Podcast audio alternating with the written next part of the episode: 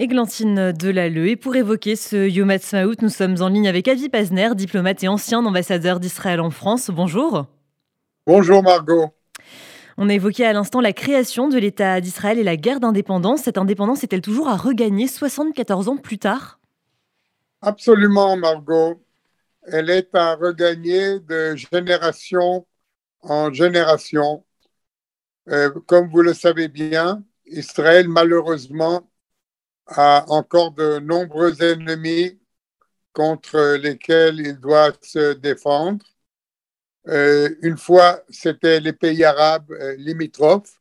Maintenant, la menace vient de plus loin. Elle vient de l'Iran. Elle vient des clients de l'Iran, des dépendants de l'Iran comme le Hezbollah au Liban, le djihad islamique à Gaza, les milices iraniennes en Syrie. Enfin, il y a encore beaucoup d'ennemis malheureusement autour d'Israël. Et Israël doit encore, et je crois, devra dans, dans le futur, j'espère pas lointain, mais dans le futur, défendre avec acharnement euh, ce beau pays que nous avons créé et qui malheureusement a encore autour de nous beaucoup d'ennemis, malgré le fait que d'une autre part, nous avons réussi déjà à conclure des accords de paix avec six ou sept pays arabes, ce qui est encourageant. Mais il faut voir ce processus comme un processus très long.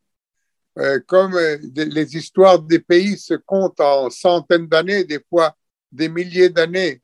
Et nous n'avons que 74 ans. Pour un pays, c'est peu, même pour un peuple ancien qui est revenu chez lui. Il nous faut encore être sur le guet et savoir que nous devrons, avec acharnement aussi dans le futur, défendre notre pays. Avi Pazner, comment voyez-vous Israël aujourd'hui entre d'un côté sa force diplomatique, militaire, technologique et ses divisions internes toujours très présentes? Eh bien, euh, vous avez raison, Margot.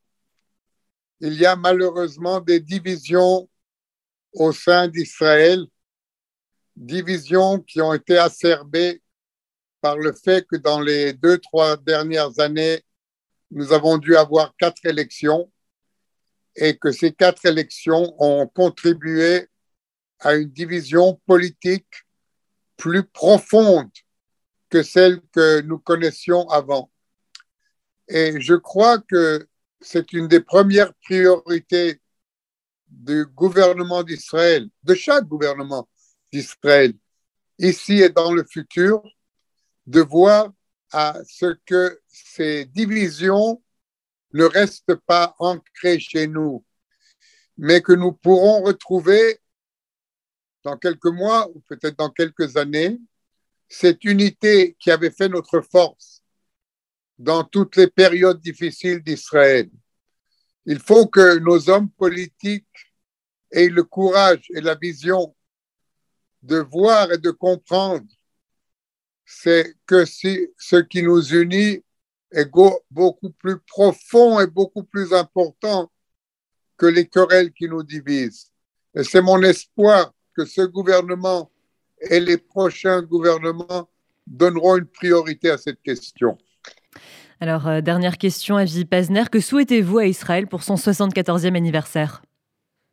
Eh bien, ma chère Margot, je crois que on peut dire pour Israël que, étant devenue une puissance militaire, une puissance technologique, qu'elle devienne, comme le voulait Ben Gurion, le fondateur de l'État d'Israël, qu'elle devienne dans les prochaines 74 ans de notre existence une lumière pour tous les pays du monde, un pays où règne la démocratie, la liberté, l'égalité et la paix.